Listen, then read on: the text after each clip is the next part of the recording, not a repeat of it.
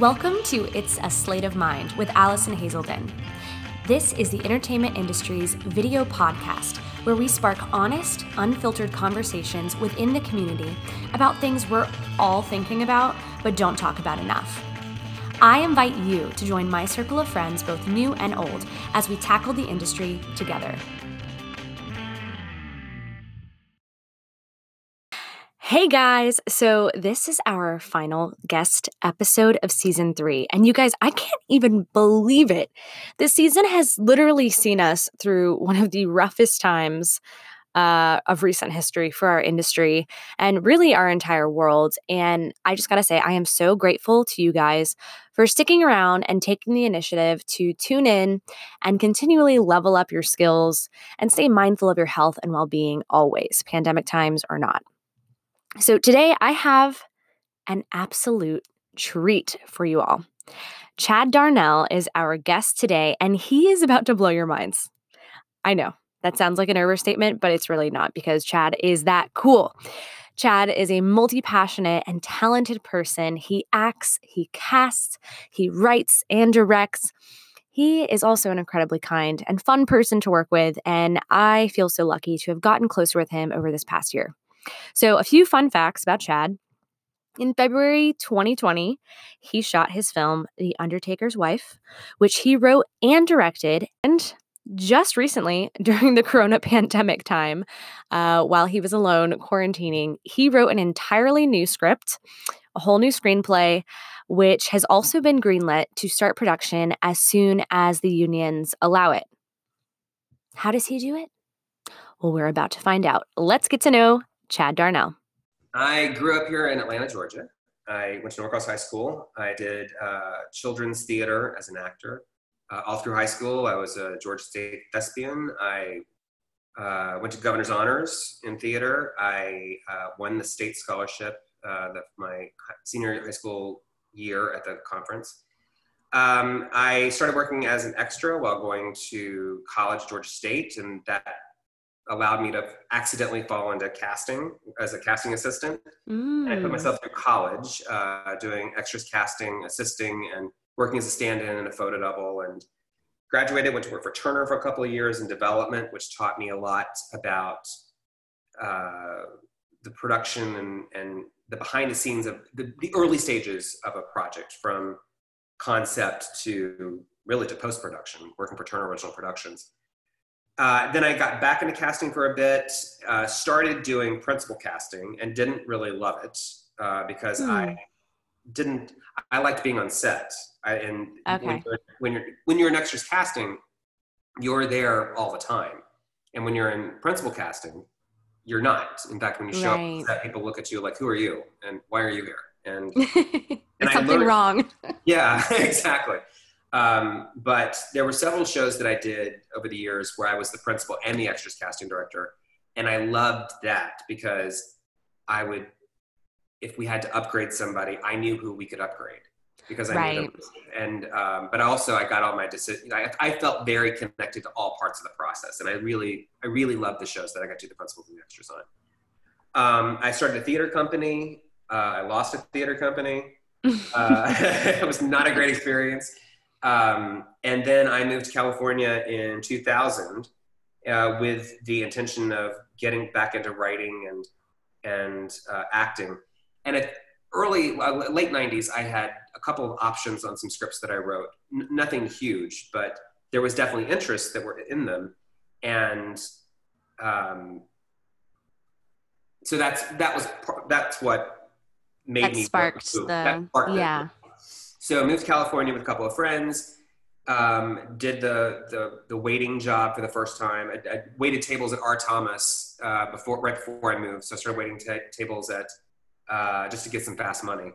Waited tables at a restaurant in West Hollywood, and then I got a phone call one day from Central Casting asking if I wanted to help uh, sp- uh, the extras casting on Spider Man.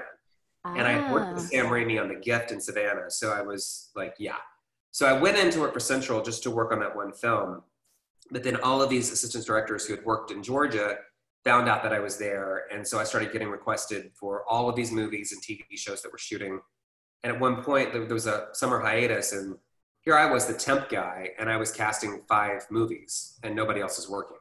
So, um, and I'm just the temp, but it's because I knew all these other people. Right. So once Spider-Man was done, I I was offered a job to to be a, a, a union casting director for them, and uh, I immediately, all, again, like all these ads, I started working on Alias, Crossing Jordan, Judging Amy, uh, and I cast. Well, while I was at Central, I probably cast 80 TV shows and feature films.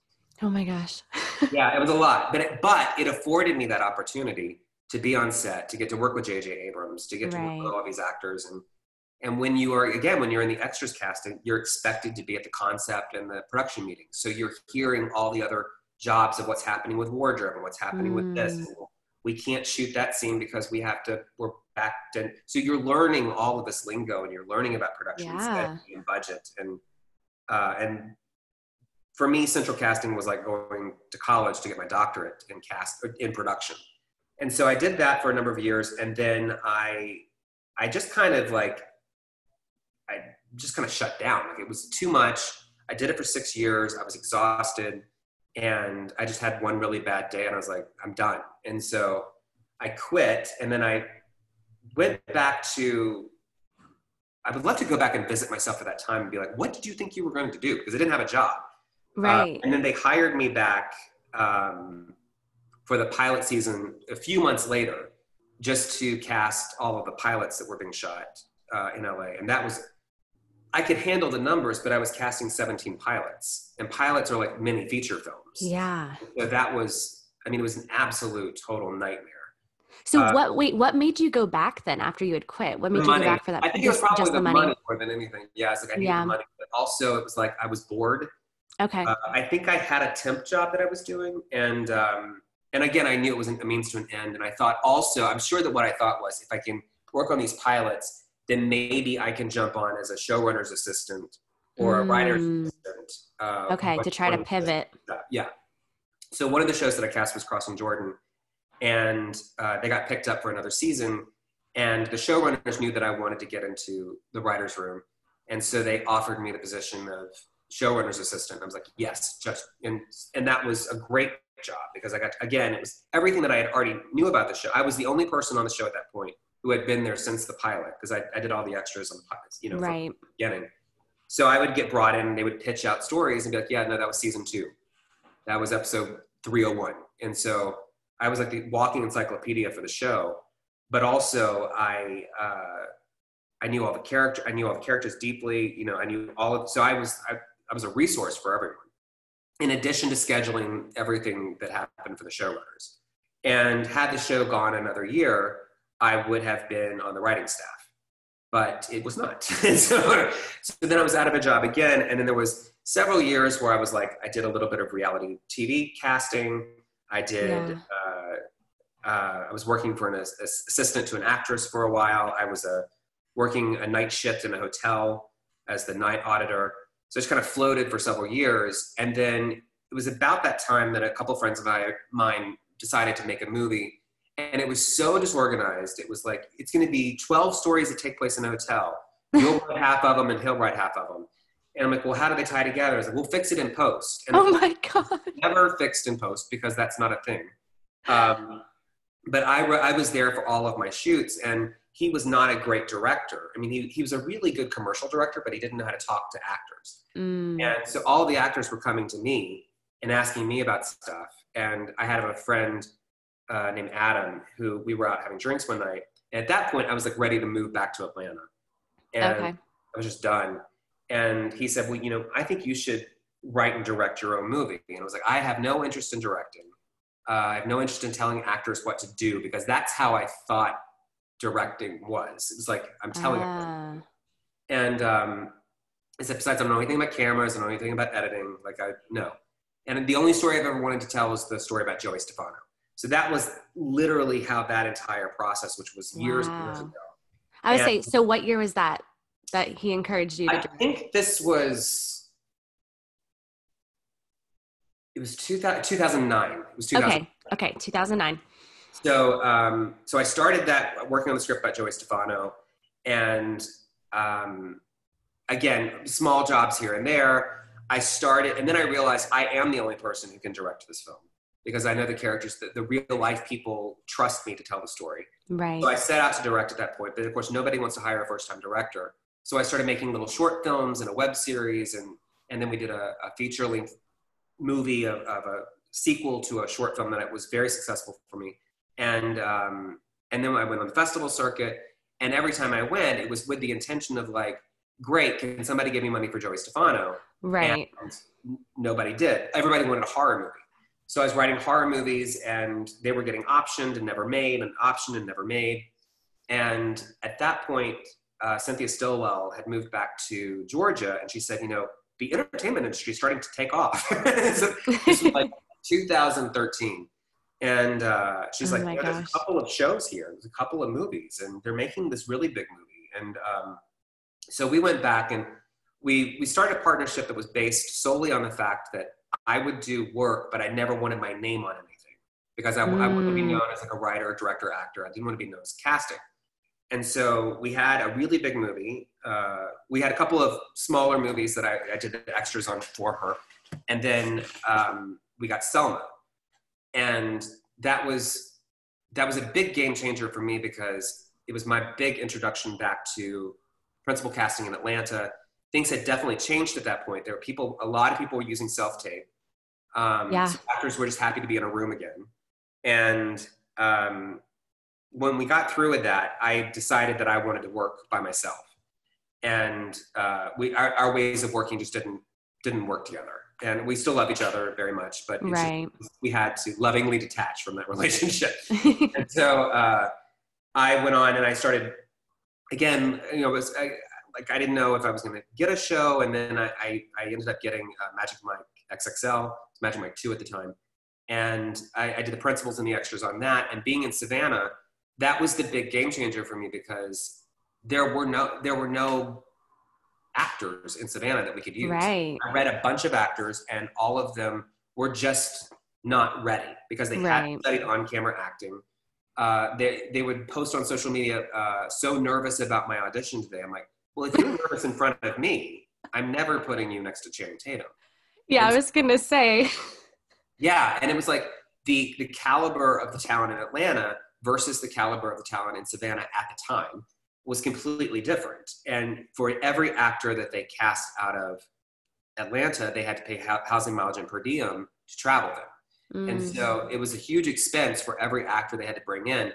But the producers expected to because they didn't expect to find any actors in Savannah at the time. Sure. So at that time, I started teaching classes in Savannah, uh, teaching acting classes, teaching workshops, and just trying to grow the market. And um, after that, I moved. I went back. I had not fully moved out of LA yet. I'm still living in LA, in between Oh, LA. okay. So I went back to LA, and um, I ended up getting a TV show called Mercy Street. And I went to Richmond, Virginia for a while and, and cast that.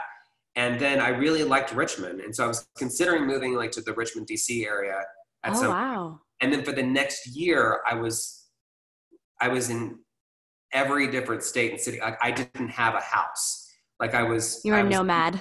yeah i was in hotel rooms and guest houses i was casting in savannah i was casting in richmond i was casting in alabama i was casting um, in you know just all over the southeast and it got to be really I, I remember saying like i just want to be able to hang my pictures on my wall like that's all i wanted. Yeah. and um, you know you make fast friendships and then you're gone and you're on to the next show and one show is a civil war piece the next show is about a bunch of kids at the beach so and and sometimes they overlap and, and you're having to keep the tone of the show and, and what people want separated.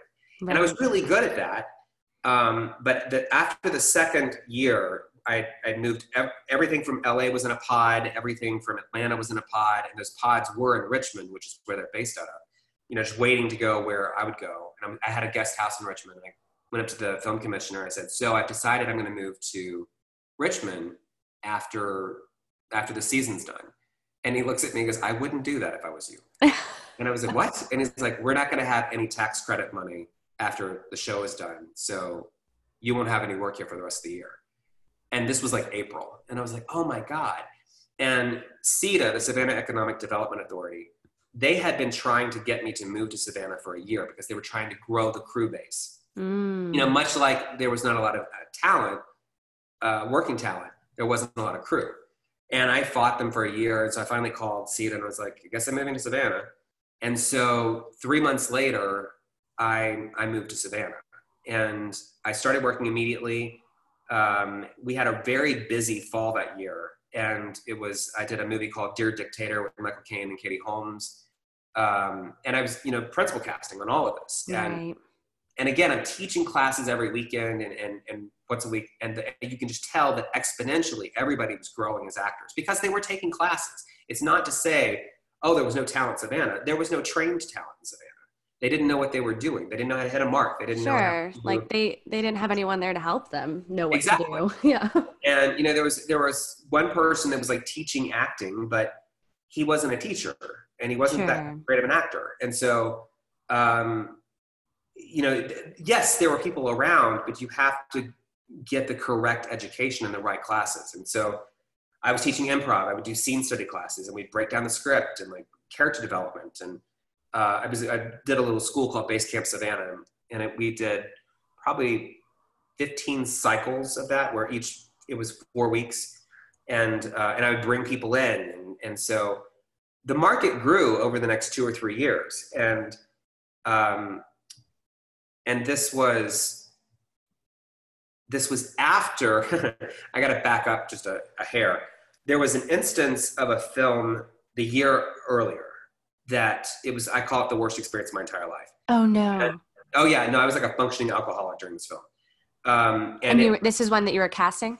I, and I was just doing the extras casting, but then the producers wanted me to dive in and do principal casting as well because they weren't happy with what they were getting principal wise.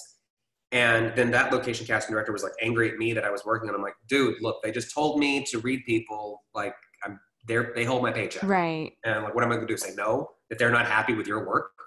And um, so that happened, and then I the Savannah local news station wanted to do a story about the film, and I'm like, I can't talk about the film. But I said, but what I can talk about is the fact that we need more actors right now, and now is the time that if you want to be an actor, take acting classes. So we agreed to do this story, and so he's recording me, and he's talking about all the films that I'd cast over the past like year and a half, and um, and so the snippet is me saying, you know, if you want to be an actor, you know, now it's time to get in, get in classes. We need to grow the market here. Da da da da da.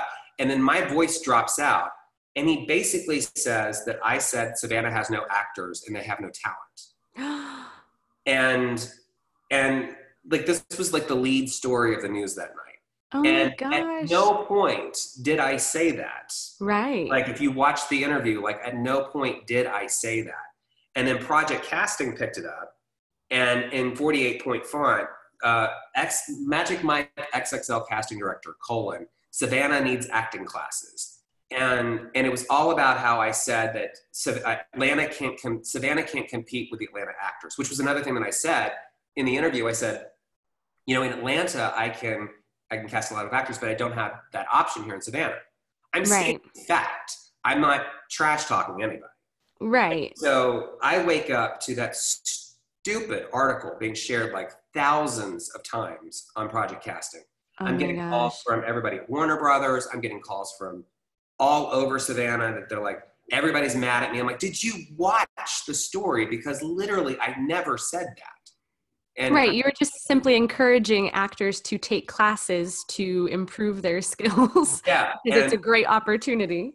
Yeah, and it's like, I mean, the agents were calling me, everybody was calling me, and I, I got like backed into a corner. And I remember um, one night, somebody from Savannah that ran like the local Savannah actors group, she called me and she said, and I, keep in mind, I'm in a, in a bathtub with like candles lit all around me and a glass of wine. and so I answered the phone, like I've been waiting for this phone call. Like yeah, I knew it was coming.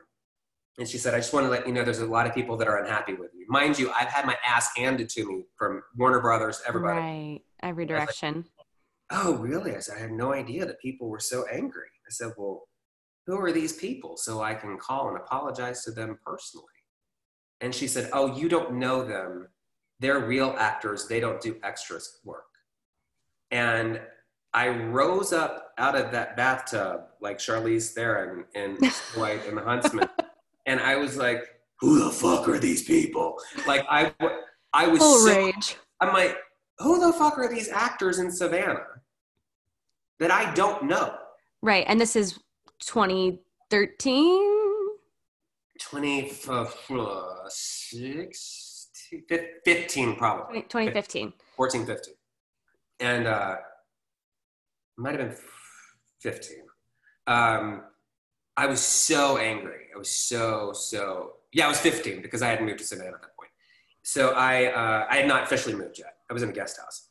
And I was so, so I got up, I, I got out of that bathtub and I wrote this manifesto on my public Facebook page. Um, and I was like, I, uh, over the past two days, I've been accused of saying things that I did not say. Um, if anybody watched the article or, or, watched the interview, they would know that I didn't say them. I've had all these people attacking me, um, dot, dot, dot, but every word of it is true. You are lazy. And I went into this whole thing, and it wasn't just Savannah, but I was talking about the Southeast actors as well. Mm. I was like, I said, it's not just Savannah. I said, in, in Atlanta, and keep in mind, this is a different period of time in Atlanta. Right. So like the, there weren't nearly as many casting directors in Atlanta at that point. There were, there were fewer agencies at that point. Um, but I was like, you people in, in, in, Atlanta, you are lazy. You're not taking classes. You're not um, getting updated headshots. If, if we send out an audition for a self tape, it comes in five minutes before the deadline Whereas an actor in LA would leave a funeral to go do a self tape if right. they text. And you know, just discussing like people in LA creating their own content. People are creating, you know, you're doing this, you're doing that. People in Atlanta at that point were not really creating their own content, and sure. not as much as they are now. And um, it was this, you know, I believed every word that I said at that time, and obviously the market has changed completely since since I said that. Right. But it was shared when you wake up the next morning and see that that was shared 1.5k. It's like, oh God, what did I do? And um, so like, but it was like I remember the first person that I saw who shared it was Christy Clark at Stewart Talent, and she said, mm. "This is mm. what I've been trying to tell you people." I mean, ab- absolutely, I can attest to that. At that point, I was in Orlando. Well, I had quit in 2014 2013 but prior to that time all of my representation was between orlando and la and they were not telling me to have anything to do with atlanta they're like no no no no we're just going to follow the la way to do things like all my coaches had to be la trained because of exactly what you said oh and you know the other thing about the time space that again i don't think enough actors in atlanta appreciate is that 13 14 definitely 13 14 all we were still getting options on for auditions were day player roles, one or mm-hmm. two lines. We weren't getting bigger roles. We weren't getting a page of dialogue. We weren't getting right a, a, role that would work over two weeks. We definitely weren't getting guest star roles, and we sure as shit were getting series li- regulars. And so right. the expectations of what the market was at that point were a lot lower than what they are now. And I mean, I mean, if you're considered lazy now by your agent, you're dropped that mm-hmm. afternoon. There, there's no, there's no question. If you're not performing, if you're not doing the things they're asking, you're dumped because there are 30 of you right behind who look just like you who want your spot. Yep. I'm and, ready to go. so I, so I, I wrote this thing. And the funny thing was when you looked at the comments, they were all positive and agreeing with me. Mm. So I was like, okay, Glad we're all on the same page. Choose your battles. Glad you glad you you won that one. But um, it didn't. You know, there were definitely you know that if people weren't pissed off at me in Savannah before, they were really pissed off at me then. Right. But um, but I called them I called them out, and it was like just because a movie is shooting on your street does not mean that you deserve a role on it. Right. And you can be upset about it, but that doesn't mean that you're right or justified in exactly. what you think you deserve.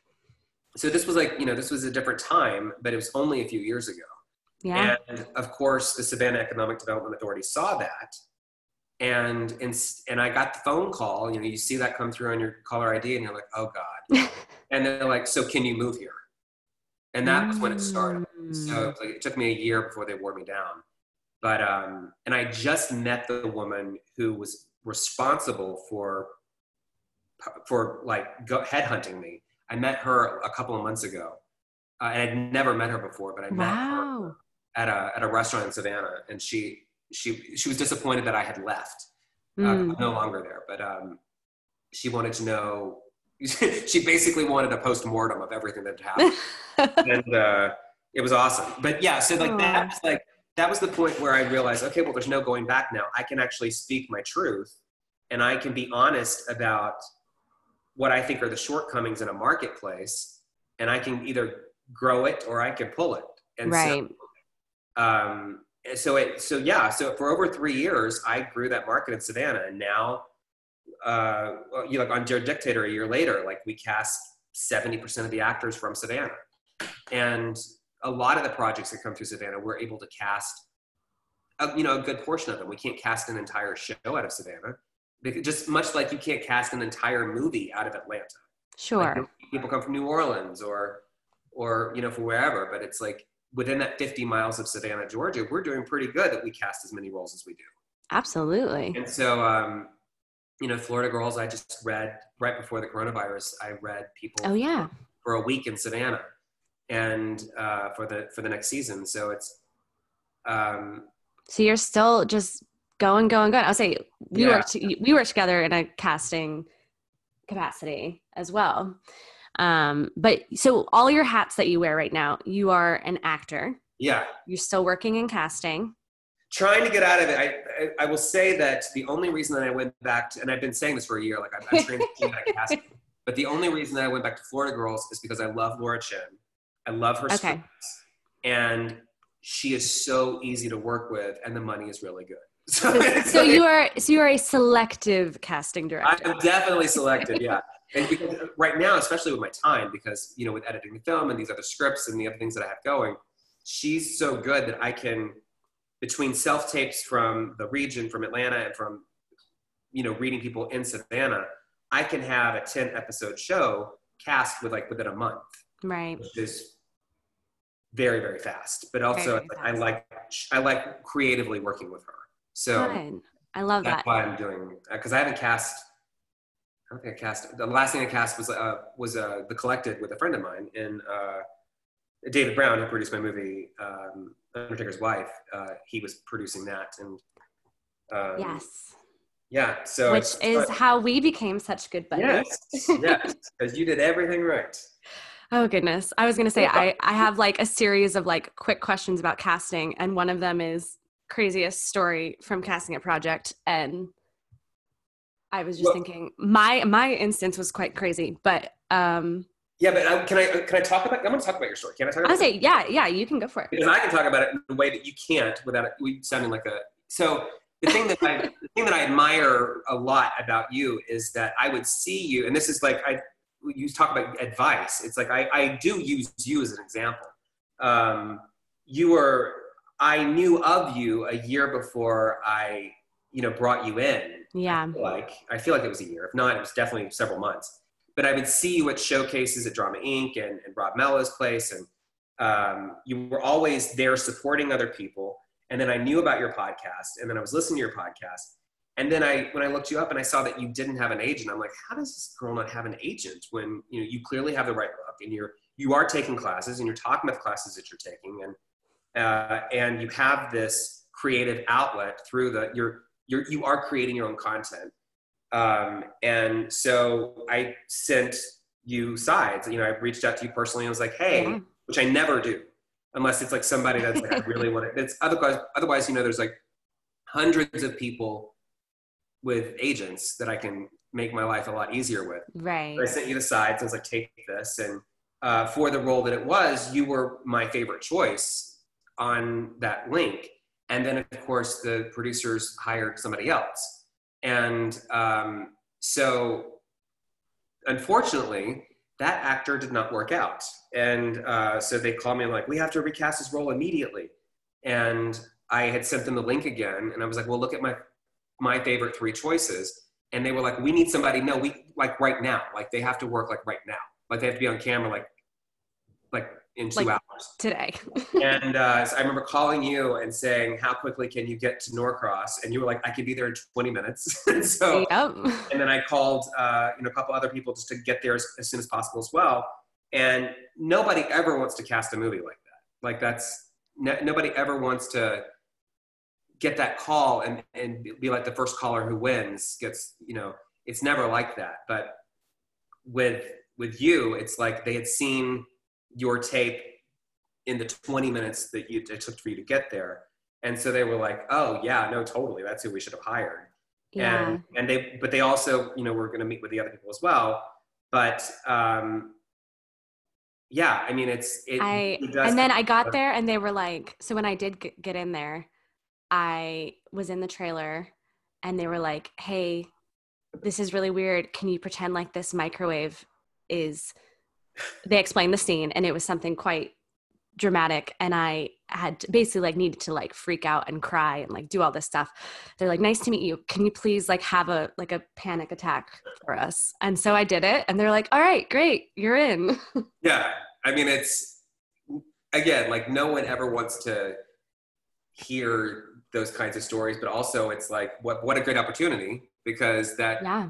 you were the choice you know originally and then uh, i mean i had i there obviously you you give i had probably a link of 15 choices. And um, and i always have like my top three or four favorites. And um, it was just but again the other thing that kind of irked me was like i told you to hire Mm. the person to start with. And uh, but hey it all worked out in the end. And then of course the movie had uh, an issue we had to uh, take a little hiatus on uh, Yes. but i do know that it's coming back because they have a distribution deal that we have to finish it once corona's over with so uh, and it'll be great. and it will yeah no it's it's And this time I'll come to set and know what's going to happen. oh my God, yeah i mean like, you literally have no idea what's happening like I didn't, yeah, I didn't know anything about, in the scene yeah. I was I like, oh, who, who's, who's on my side? Who's on their side? Do I know you? Do I not know you? Okay, Yeah. great. Let's do it. Yeah i mean it's but again that's that's the magic of movies that's what happens it's Yeah. in those situations Hey guys, just popping in here really quick to ask Are you subscribed to the show? You can get the episodes before anyone else each week simply by clicking that subscribe button on your favorite listening platform. And while you're at it, could you leave us a review? I know it sounds silly, but the more reviews we have, the more of your requested guests I can get on the show for next season. So here's to more incredible guests like Chad in season four. Okay, what is your biggest pet peeve when casting for a project? Uh, the biggest one that I have is when people, and this kind of ties into like how to work my room. It's when people come in, they're not prepared. They're uh, they don't know the. I I especially hate it when I send. This happened in Savannah, uh, where I sent the sides to the actors. They had them for over a week, and then they walk and they still have the sides. I'm like, why do you still have this? I I gave you a week, so you would not have, have the sides. Why are you still on the sides? And again, it's like you had a week, you're still on the sides. If you get cast, how long is it going to take you to memorize two pages of dialogue?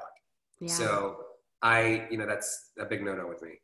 Um, but my biggest pet peeve is when people come in and they're in character, or they've just Mm. they have uh, they've been psyching themselves into this audition, and then they walk into the room and maybe they're playing somebody who has to like have this nervous scene or whatever, and they can't even say hello or whatever, and you know without staying in that moment. Or people who say let me give me a moment. Like, no you don't get a like nobody gets a moment. That's not that's not something that happens. Right. like when they say action you better act. And i i had a on a project that i recently worked on it could have been something that i you know i had somebody who who was very method and liked to take their time getting into the scene. And. That's not something that you can do and when we have to refer to you by your character name it's very disruptive to everybody on set my i you have to part of my casting process and why i want to read people in the room or at least know them if i'm putting them up on a tape is that that's the person that's either going to be on that set for a day or for three months and if Mm. they're crazy I don't want to put my crew through that, especially if I'm going to be on set doing the extras casting. You know, Sure. not, not doing that anymore, but that was definitely my impetus for reading people in the room when I was casting the extras because I didn't want to hear wardrobe talk, go on and on about how much they hated this actor. Right.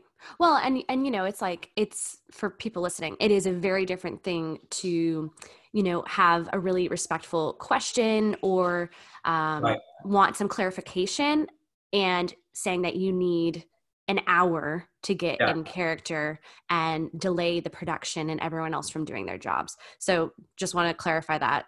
Totally. Absolutely, Yeah, yeah, like ask questions, make sure And you know what's going on. I, I, I always, the, when the actor walks in the room, the first thing that I say is, "Do you have any questions?" Because I, I mean, I as an actor, like I'm sure sometimes I do have questions, sometimes I don't, and uh, uh, but I always allow the actor to ask whatever they want because sometimes you get sides and they have absolutely nothing to do with the scene, right. and uh, or the thing that's happening in the scene is is not is not the, the actual what, what the thing is not the thing.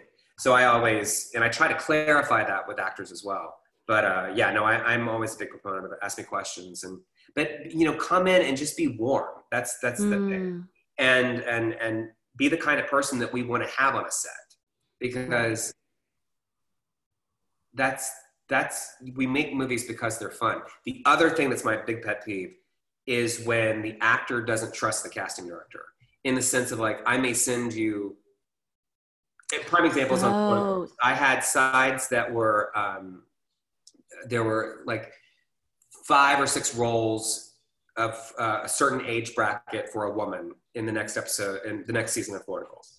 And I know that I can have the women in that age group in that category read this one particular role because it's four or five pages of dialogue. So it's a lot of meat to dive into and chew on and play with, as opposed to three roles three through five are only two lines. And mm. so I have everybody read the media role, knowing that while that person might be perfect for that role, and this person is not, the person who's not great for this role is great for role number five. right. And and I can in my notes I can say consider for da da da, and then you hear from like actors and you because I I hear it all. You hear from actors like, oh yeah, he's he's he's reading everybody for that role, or or I don't know why I'm being read for that role. I'm nothing like that character. It's like, trust me, like I wouldn't waste my time or your time. I'm trying to help you here, and that's it, that's that's probably my my biggest pet peeve is when I hear actors annoyed that they have the opportunity to read this bigger role Right. and not you know because yeah you might not physically be that role but make it your own Yeah. That- take a risk and make it your own you get a gift because you know you're not that role Right. I think that's one of the things I've noticed too is is how quickly actors forget that at the end of the day it's about money and time is money. So everyone's job and the way that they might be doing their job is ultimately dictated by time and money. exactly Love it. Um okay, you did give some advice. So what would you say is any other um, advice for actors who are going to come in and audition for you, maybe on Florida Girls or other projects that you're working on? um i mean the i think that's about it. You know That's about it. yeah Be a human. be a human. Just be kind. Be somebody that we want to work with. That's the big that's to me the biggest that's step one. That's like 50% of the grading scale for the role. Um, because i've had so many and, and actors that have come into the audition process and done something so completely stupid that it's like we would never hire you for that. And, Right. and yet there are casting directors that i have worked with that somehow you know and casting directors the, the la the, the lead casting director. That it's they see complicated difficult people walk into a room and they gravitate towards them. And that tells me more about them than the actual actor. Yeah. but uh, it's weird to like see there were there was one movie that i worked on where two of the actors that were cast were the most difficult people in the room when they came in for the callback. And uh, when they got to set they were hated so much that they were released from the film early Whew. and we had better choices for those roles and i i don't know what that's about but it, How interesting. but I again, had it been me, had the roles been reversed, and I was the, I had no, I mean, I clearly had no input into her, her, her. Sure. Um, but had it been me, they oh, they never would have seen the room. I would love to get a psychologist take on that. Like why why why we want to cast difficult people. I, I don't know, but you know, you you and I both know it happens every day because we see Mhm. people that we know are difficult and they get cast, and it's like you must have had a really good damn self tape. Like, Right. yeah, like like what are you what are you drinking? Like what, what is what is this magic? Interesting. Okay, so Yeah. you are so I would say let's move on from casting now because you have so many other projects going on. Let's talk a bit about writing and directing. You just wrapped directing The Undertaker's Wife. yeah, that you also wrote and now you are in the editing process and let's talk about that experience what i guess do where, where would you like to start with with sharing about that and kind It of your big takeaways it was. Uh, I mean, the opportunity to get to do this movie was great, but it was it came at like a, such a weird time because uh, David, who's the producer on it, was cast. He was producing another film in LA, and the investor on the film suddenly wanted to make another movie right away. and similar Mm. budget. And um, so I get this phone call. We start shooting January 15th. And I'm like, no, we don't. Chad is a play that opens January 17th. And so I you know, begged for the push of like a few weeks. And I get this phone call the second week of December. And I'm, you know, I'm, I'm a month into rehearsals on uh, Moonlight Magnolias. And I knew I couldn't drop out because I didn't have an understudy. right And I'm playing David O. Selznick, who is a megalomaniac producer who produced Gone with the Wind. which and- he you did amazing in by the way i Oh. got to see it Thank you. I mean, it was a really fun opportunity, but in that experience uh, of, of the uh, in the play, David has five days to fix Gone with the Wind. He's fired George Cukor, and he's just hired Victor Fleming, and they have to rewrite the script in five days. So it's a it's a fast. He was popping a lot of pills. Not that I was popping pills, but he, uh, you know he. I was doing all of this research for two months on him, reading his books, reading the memos, uh, reading all about the making of Gone with the Wind, and trying to develop that character. And now suddenly I'm the director who has to pull off a movie in prep while I'm on the other side of the country in a play. So I would we uh, we started prepping immediately as much as I could.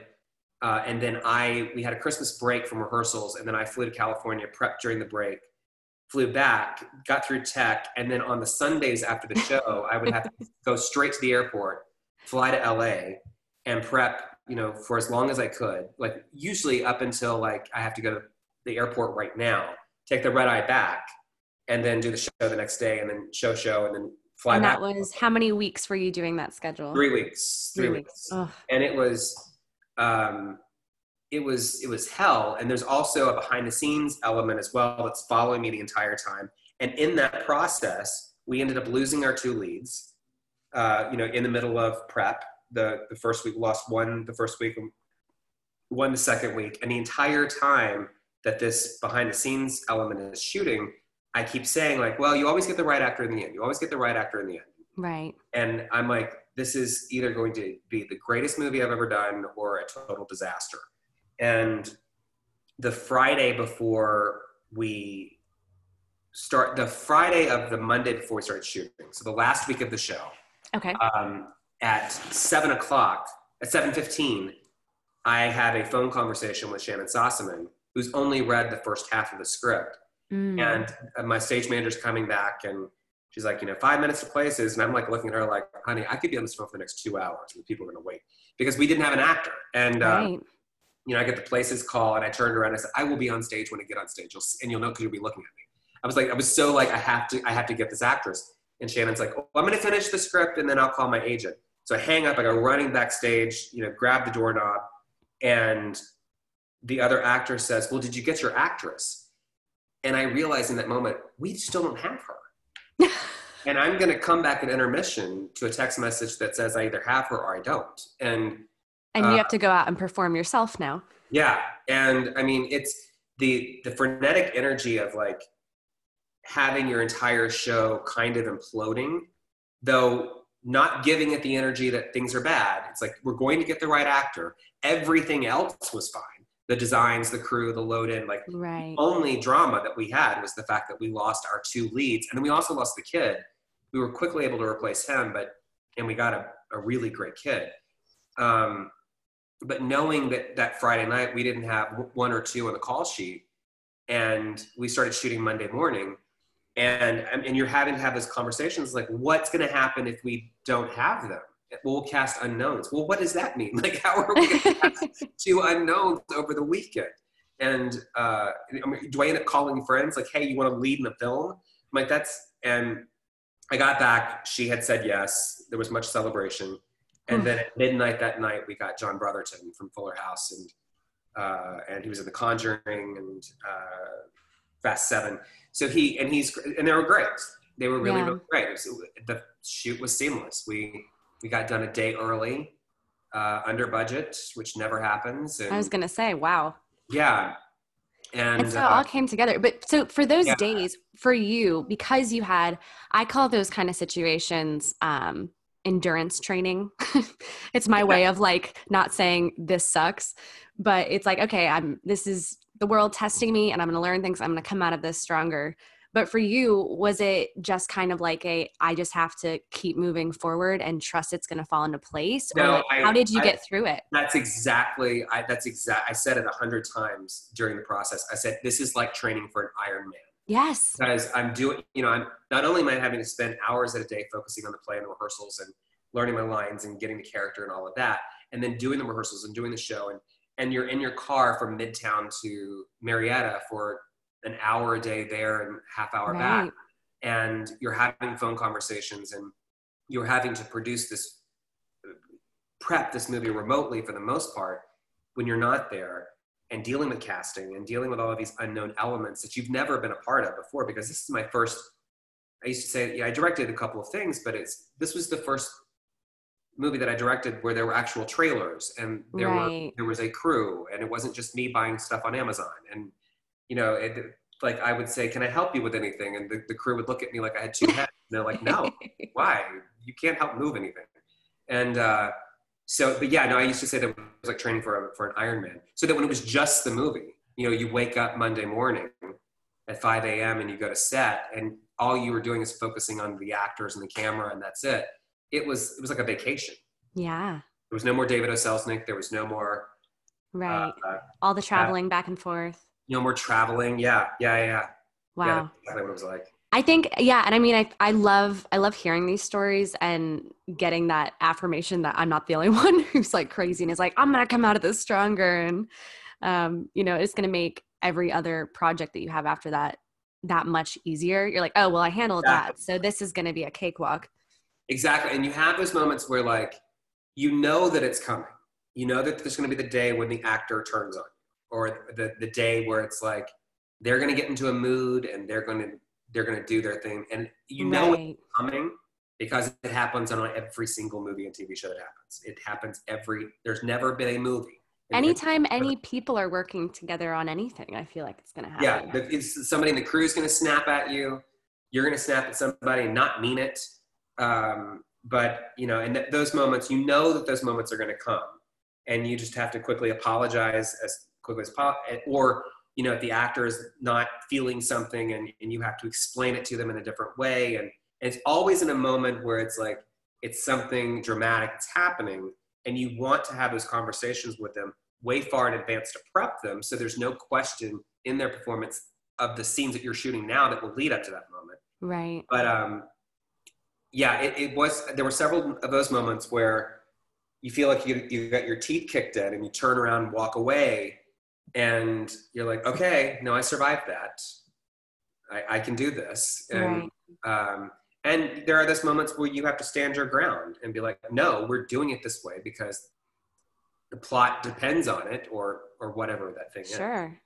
But yeah, no, it was a, it was a really great experience. It was the moment, like like I said, birthday cake was a different situation that I directed because I was in it, I wrote it, I directed it. We shot it the entire movie in five days, and it was all shot docu style, so it could be really dirty. It wasn't Mm, focusing on lights. It wasn't. It was. It was like shooting a, a movie with friends. Um, but this was not. This is somebody else's money. This is. Uh, there's more business involved. yeah, there's insurance. Well, not that there wasn't insurance and other people's money involved on, on birthday cake, but it was like, it's, it's a you know, The scale of it. shot- birthday cake was a, a fifteen thousand dollar project. Undertaker's wife was around a million, so it's like it's a big difference there. Sure, and- absolutely. Um, so yeah, no, it was great. And while I was working on that one, I was already writing the next one, and I just finished that script, and hopefully we can go to camera as soon as we're lifted from quarantine. Um, yeah, I was going to say for anyone listening, we're shooting this in the middle of coronavirus pandemic. Um, Yeah. So Chad has been, you've been writing a lot. You said you've been working on post for The Undertaker's Wife. yeah, that process is not fun. I, I'm not a fan of the post pro- process for for for a film. You always forget that part. Like after you direct the film, you forget that weeks and weeks and weeks of staring at the film. And I, I've gotten to that. You go through these these uh, hills and valleys of like, this is great, and then this movie's terrible. Nobody's going to watch this movie. And Yeah. you see another cut of it, and like, oh my god, I think this is really good. And so, The Disney in me is thinking, have you seen Tangled? yeah, You yeah, know, when she's like spinning around the tree and she's like, I'm never going home. And then she's like laying on the floor, like, this is the worst. That's Yeah. how I imagine that process to be. yeah, it's you're you're watching. You know, you have an editor who's it's their job to assemble the entire movie. And so he assembled it and he sent it to me, and I was like, oh my god, this movie's two and a half hours long. but he did what he was supposed to do. He assembled the movie. He didn't try to edit or cut Sure. around anything that it's now my choice to have to go in and shave off 45 to 50 minutes of the film. And some choices were very, very obvious. And then other choices you have to get very creative. So it's the one thing that I will say is I don't think I'm I don't think there's any any like air in the film, if that makes any sense. It's like it yeah. feels very, very tight because of the story. And again, it's I did want to play some moments out on the actors, so but it's uh, it's yeah, it's been an interesting process, uh, and it moves into color and sound at the end of the week, and and then I hate that process because then you're you're just you're listening to things and not seeing it. Sure. That that that process nearly drove me crazy in birthday cake, and uh, so um, but yeah, no, I'm I'm really I'm, I'm, I'm, I'm anxious for people to see it because it's very different. I think that's the way to describe it. It's, it's, my editor said it's like a Coen Brothers movie. And I was like, Mm. I don't think it's like a Coen Brothers movie at all, but that's your interpretation of it. So that's what, Yeah. so we'll see. We'll see what he, I'm very excited to see it. yeah. And from everything I've heard about it, it is a thriller for those of you who might not be familiar, but it is a thriller. So, so like you said, I'm sure the pacing is really tight, moves really fast, and um, everything I've heard about it sounds fantastic. So I'm so excited for it. What I want to know now is because you are so multi passionate. I am also a super multi passionate person. I aspire to have the amazing resume that you have one day. But how like what advice would you have for people who want to wear those many hats of actor writer director casting? Like how has what have you learned from your experience that you would recommend others do who want to kind of broaden their scope? It's such a great question because I, um, in the 90s, I was working with a casting director uh, who told me that I had to decide you, you can either be an actor or a casting director, you can't do both. And I was like, watch me. And then, uh, you know, yes, I mean, I did put acting on hold for a, uh, for many many years while I was focused on on casting, but primarily because I didn't have the time right in extras casting and central casting, I was working 24 7.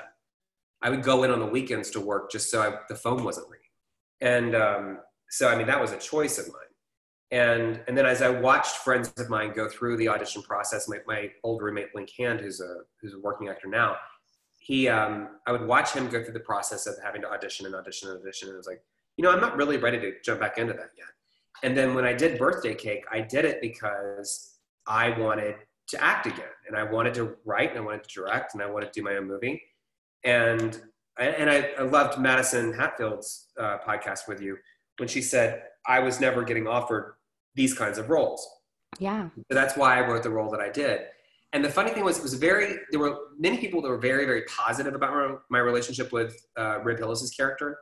And then I did have people that would like shockingly come up to me at a film festival and say, I didn't buy your relationship. And I was like, oh, I was like, because uh, his character was Dan and whatever his character name was.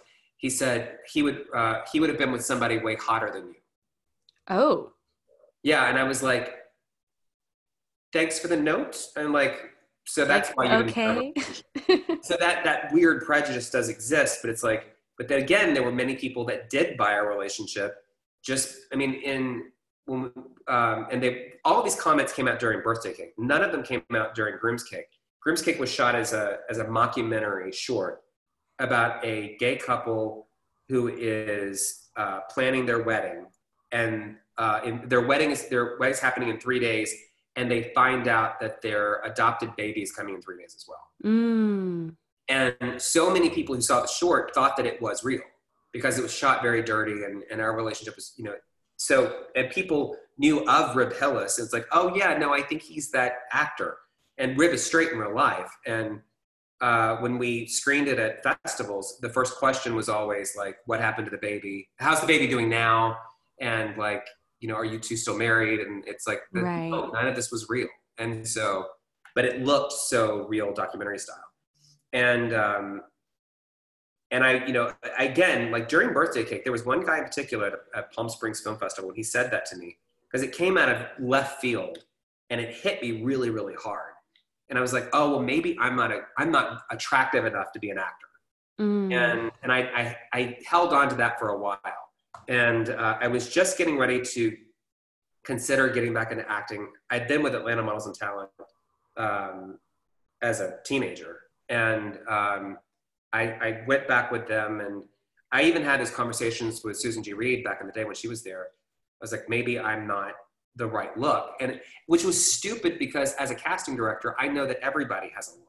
right. So, like, and I know that anybody, I, I was second guessing myself and I was basing it more on I'm not attractive.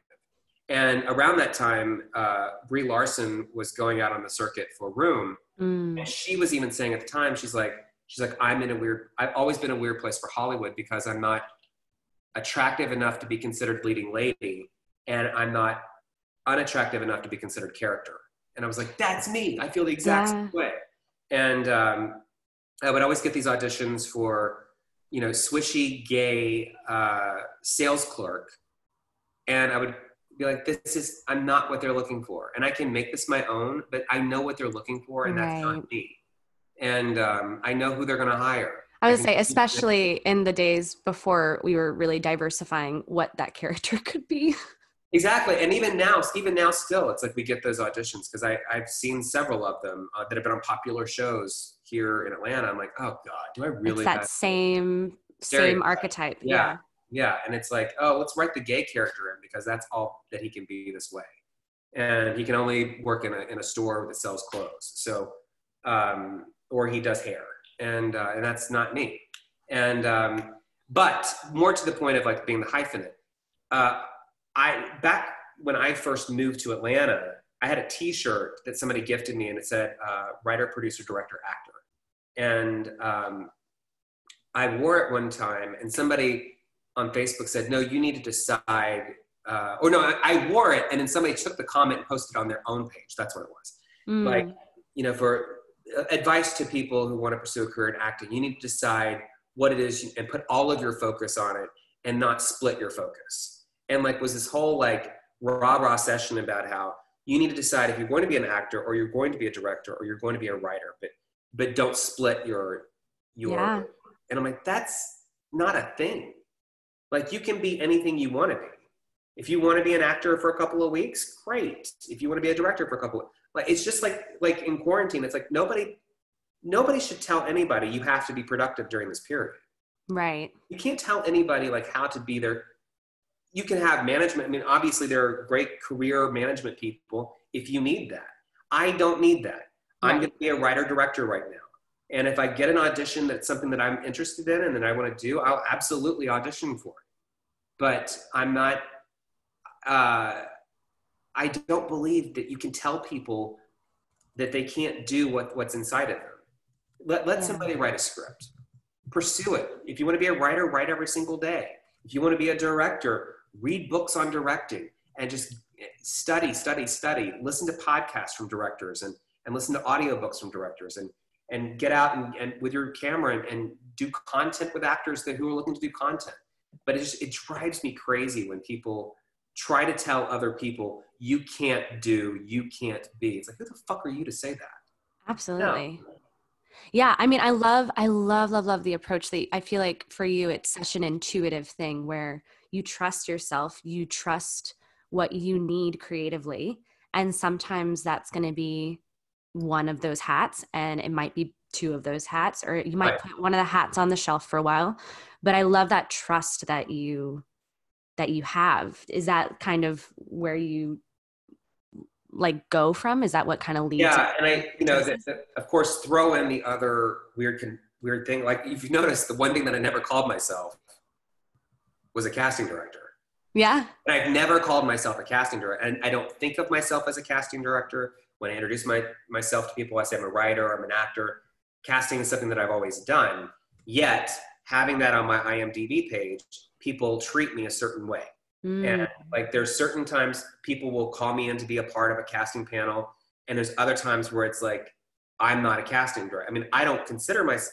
I don't like to use that as a mantle. I don't. I think it's something that I do. It's not something that I am. I right. think that I do offer some advice that's very uh, important to people. But I think also I know for a fact that there are certain people and organizations that don't like the fact that I'm very open in how I communicate with actors and and the advice that I give. I think mm. a lot of mm. times they like to have the sort of the barrier. I'm the casting director, you're the actor. Right. And as a creative who's also a director and a writer who works with other people, I I think that you have to communicate more and you have to be open to that. Yeah, a hundred percent. I mean, and I think this is something I talk to my marketing clients about who you know when they're multi-passionate and they're like well like i do this but i also do this like should i just like not talk about how i also do this to right. these clients i'm like no no no because all of those things are part of you what you have to offer the value that you're bringing to the world. And if people don't see why they're related and connected under your brand that you're presenting then that's on them. But all of those things are important to you. So great roll with it.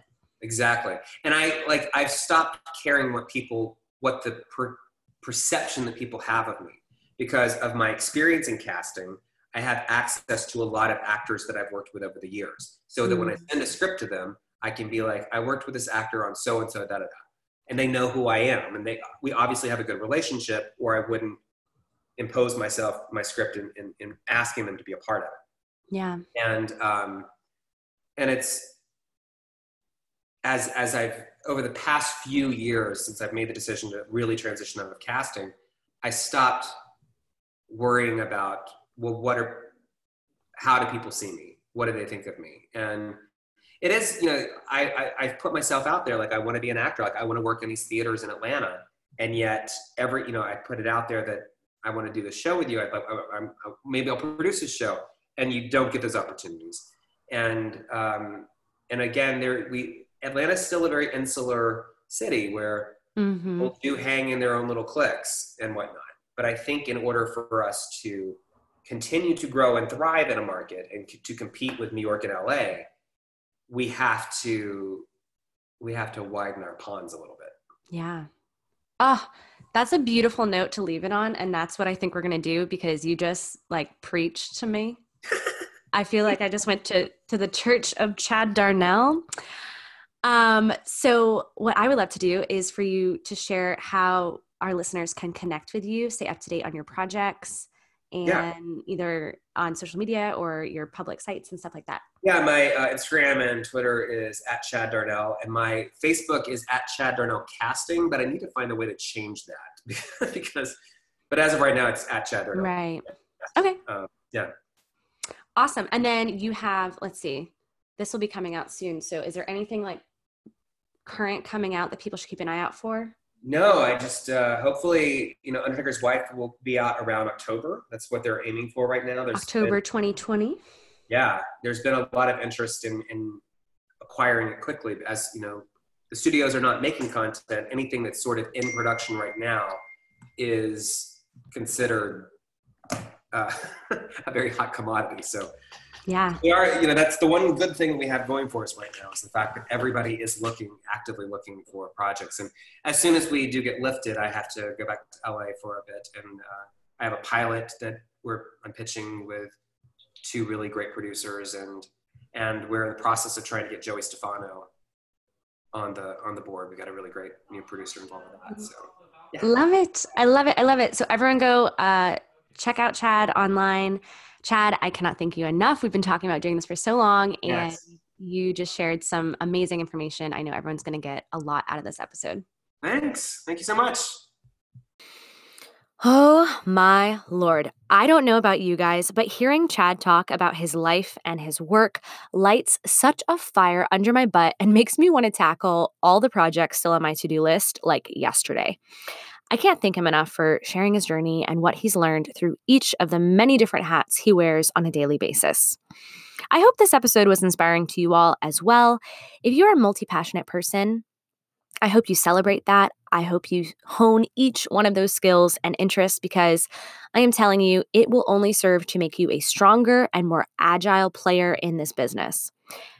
As always, I love connecting with you all on social media, so feel free to pop on over to at It's a Sleight of Mind or at Allison underscore Hazelden on Instagram or my Allison Hazelden public page on Facebook and say hello. Until next time, I'm your host, Allison Hazelden. Well, friends, that's it for this week's episode of It's a Sleight of Mind. I'm Allison Hazelden, and thank you for joining us. See you next time.